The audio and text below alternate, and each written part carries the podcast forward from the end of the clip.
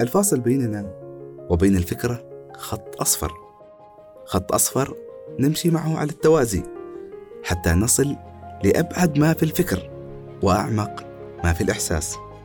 خط أصفر على جانب الطريق مثلا يحمينا من الخروج عن جادة الطريق، أو بكل بساطة هو الشيء الوحيد اللي لازم نركز عليه ونحن نستمع للبودكاست. كثيرة هي الخطوط اللي نتوقف عندها، ودائما نسمع إن في خطوط حمراء لازم ما نتجاوزها. الخط الأصفر عكس ذلك تماما، هو ممتد ليوجه بوصلة الأفكار والأحاسيس إلى الطريق الصحيح، ونحن أبدا ما بحاجة لأن نقطع الخطوط أو نتجاوزها، تماما كما يخبرنا الخط الأصفر يكفي أن نمضي مع الأشياء بالتوازي. وتبارك الذي خلق الوجود موازيا للكائنات.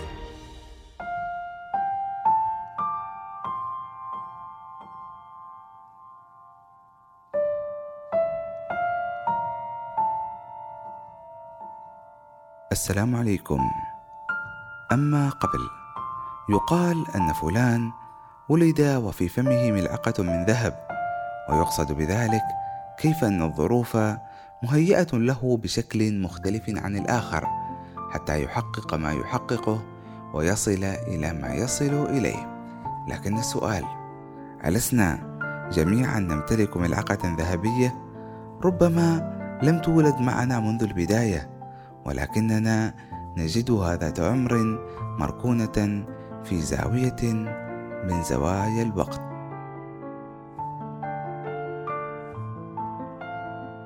كان هذا أما قبل.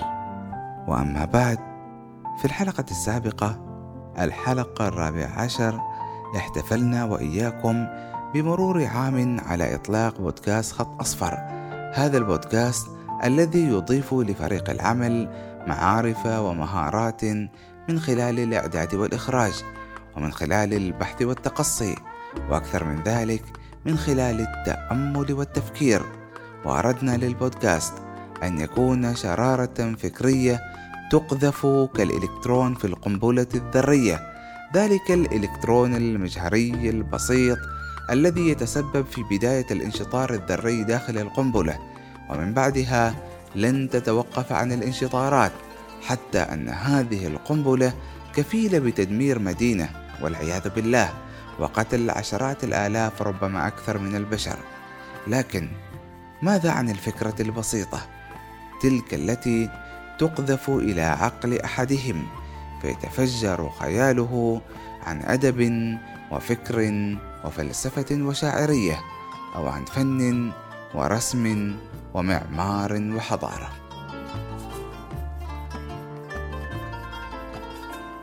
عموما هذه الحلقة شبيهة بحلقة سابقة كانت بعنوان جمل ملونة، انشطار من فكرة تلك الحلقة، وهكذا تتوالد الأفكار.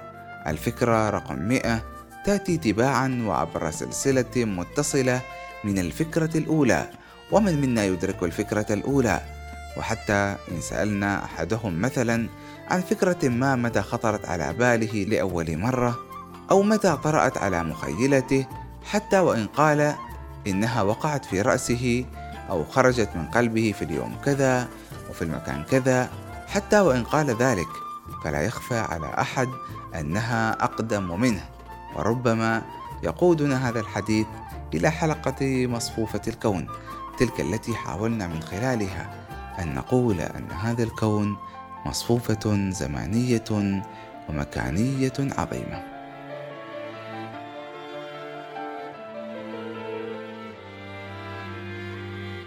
تلاحظ أيها المستمع الكريم أنني ما زلت لم أخرج من الحلقات السابقة، ما زالت فكرة هذه الحلقة لم تغادر عش الحلقات السابقة.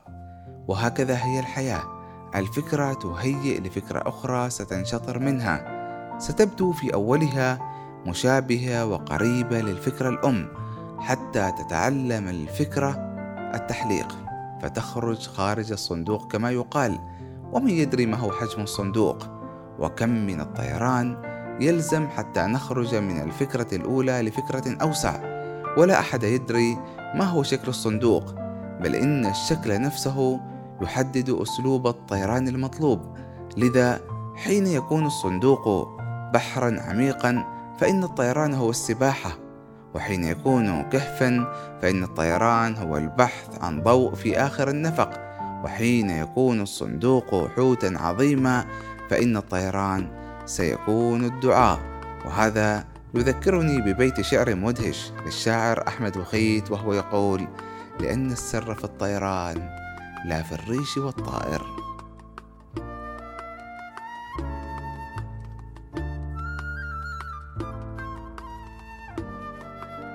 تخرج فكرة هذه الحلقة كما قلت سابقا من الجمل الملونة، تخاطرت على ذهني فكرتها وأنا أقرأ رواية الرسام تحت المجلة. هذه الرواية التي أستطيع أن أصفها بأنها مملة نوعا ما ومستفزة، والاستفزاز فيها يغلب على الملل، لذا لا أكف عن قراءتها، بل وأمسك في يدي قلم تظليل أخضر فألون به الجمل المدهشة. أحيانا ألون صفحة كاملة من فرط الدهشة، وهكذا حتى وصلت للصفحة الثامنة وستين لونت فيها جملة: أصعب العمليات الحسابية تقسيم الخبز، لدينا لقمة خبز وعلينا تقسيمها إلى قسمين. تبدو العملية بسيطة ولكنها معقدة للغاية، لا توجد أي مدرسة تعلم هذه العملية بكفاءة، والدليل أمامنا. وهنا سأترك لك عزيزي المستمع المجال للبحث في رمزيات هذه الجملة، والتي يزخر الكتاب بالكثير الكثير من مثلها، لكنني وأنا أقرأ هذه الجملة كان عقلي يمارس انشطاراته الفكرية، حتى سألت نفسي: لماذا نقرأ الكتب؟ سئل الأديب المصري الكبير عباس محمود العقاد هذا السؤال: لماذا تقرأ؟ فكانت إجابته ببساطة: لأن حياة واحدة لا تكفيني. وإجابتي لن تكون عن العقاد ببعيدة، فالقراءة بحر لا شاطئ له، والغرق فيه من أجمل ما يكون. تستطيع أن تعيش مع القرون السالفة وتخوض تجاربهم وتستمتع بالحديث معهم لتأخذ عصارة أفكارهم وفلسفاتهم. لا تحتاج إلى واسطة كي تدخل على أحد العظماء أو الحكماء أو الشعراء الذين قضوا نحبهم، يكفي أن تقرأ كتابا له أو عنه وتستمتع بالجلوس معه وتنهل من تجاربه الشيء الكثير. كل إنسان يشيخ مع الزمان ويتعب إلا القارئ النهم، فإنه كلما كبر زاد نشاطا وهمة، وعرف أنه لا يملك من العلم إلا قليلا.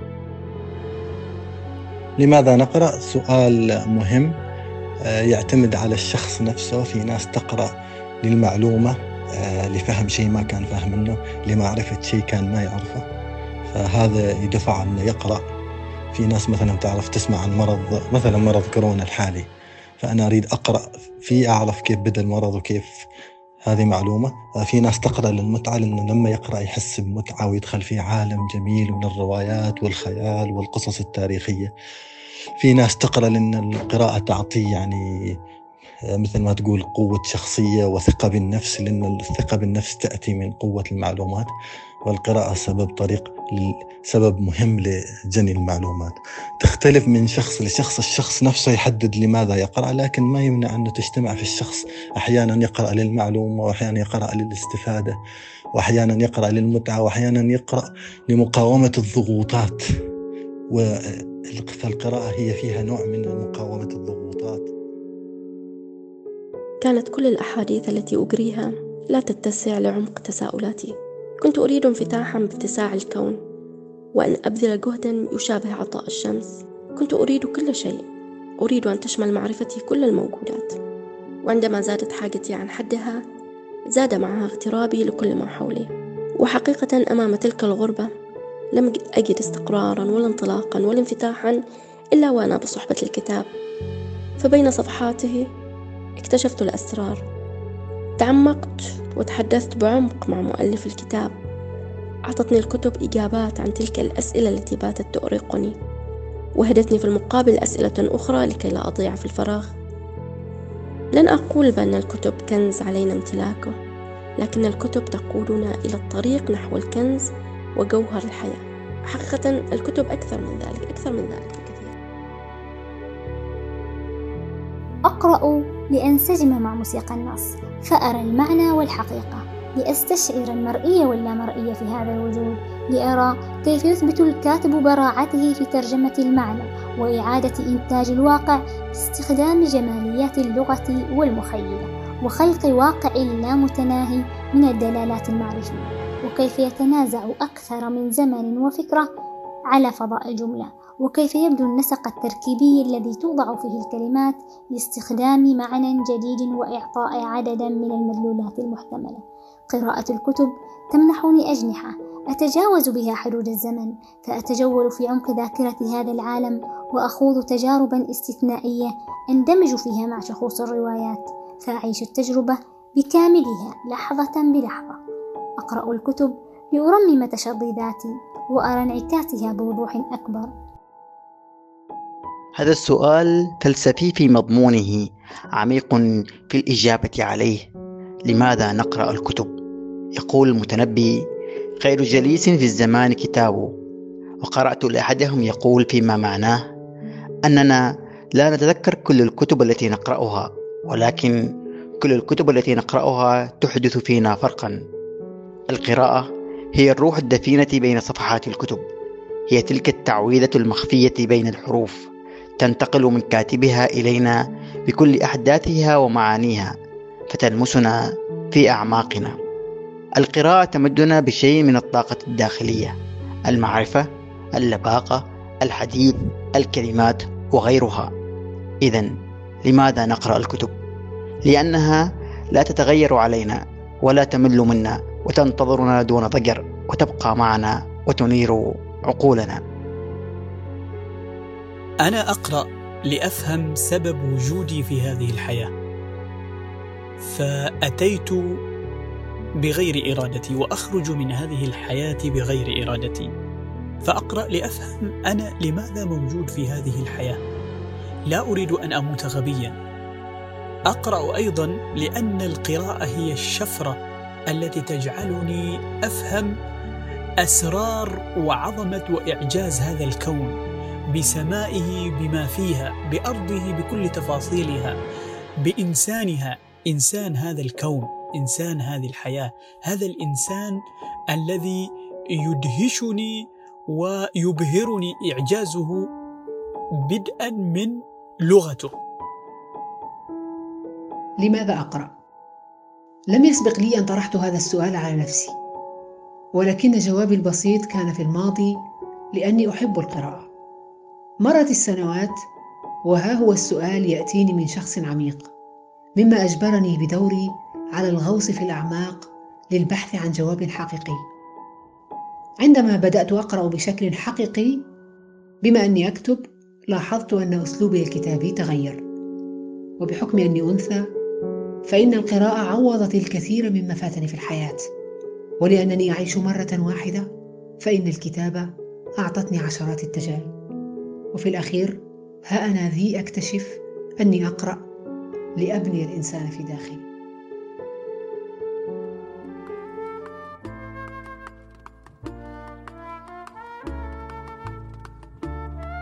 لماذا نقرأ الكتب؟ وما أبسطه من سؤال، لكن الإجابة لا نهاية لها أبدا. ذات السؤال ربما نسأله اليوم وغدا، وربما أيضا لا تتغير الإجابة، لكنها ستتسع وتتعدد. واليوم وأنا أسأل نفسي هذا السؤال كنت أبحث عن إجابة جديدة، لكن الإجابة تتحقق حين أكمل القراءة، فأصطدم بجمل أخرى، كل جملة رحلة طيران خارج القوالب المعتادة للتفكير. مثلا وفي ذات الرواية الرسام تحت المجلة، يكفي أن يجعلك الكاتب تقف لتفكر في معنى قوله، لكن الدوافع أيضا تخضع للتفسيرات والمنطق، ولهذا السبب تسقط إمبراطوريات، خصوصا حين تعرف أنه كان قد كتب في الجملة السابقة أتى إليه راكضا ليعانقه، لم يدرك سر التأثر الشديد لرؤيته، فلم يكن يجمعهما أي نوع من العلاقات يزيد عن اللباقة المفرطة التي تفرضها قواعد اللياقة.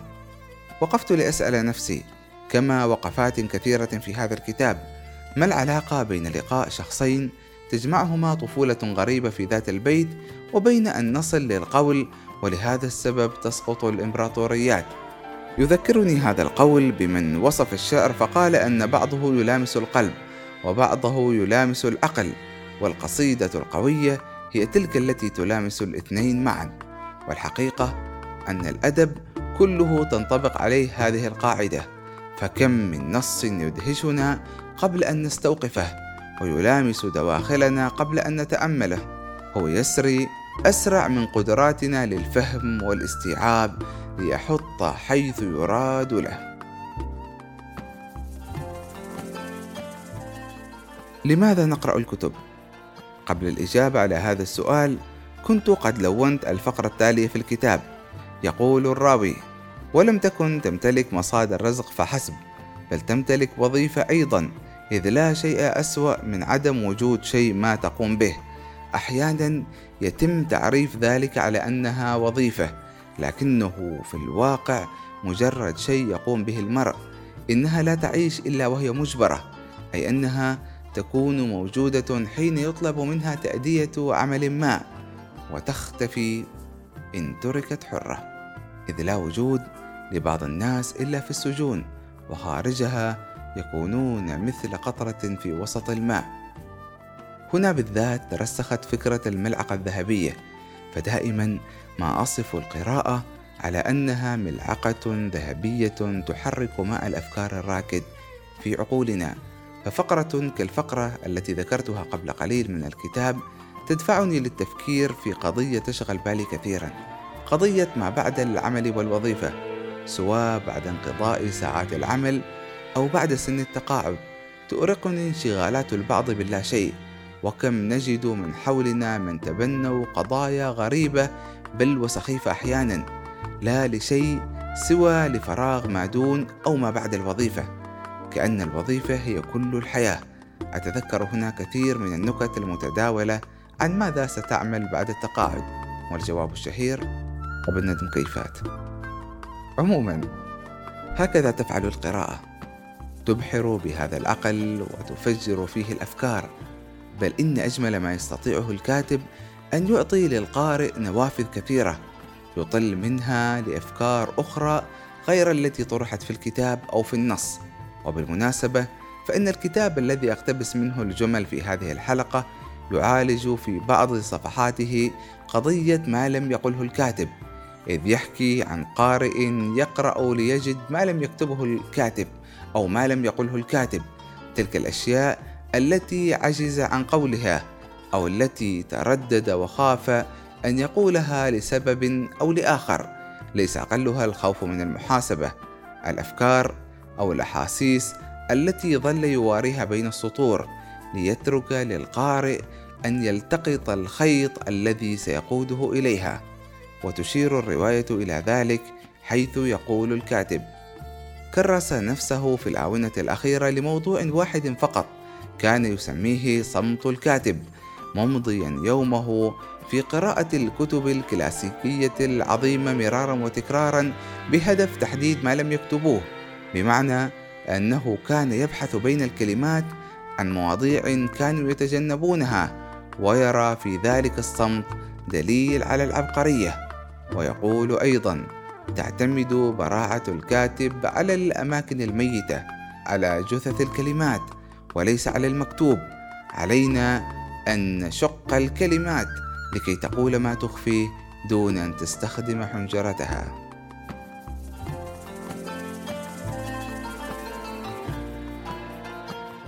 السؤال الآن: ما هي القراءة؟ هل هي مرور العين على السطور والصفحات؟ هل هي الصوت المسموع؟ هل هي التحديات السنوية ومسابقات القراءة المتعددة؟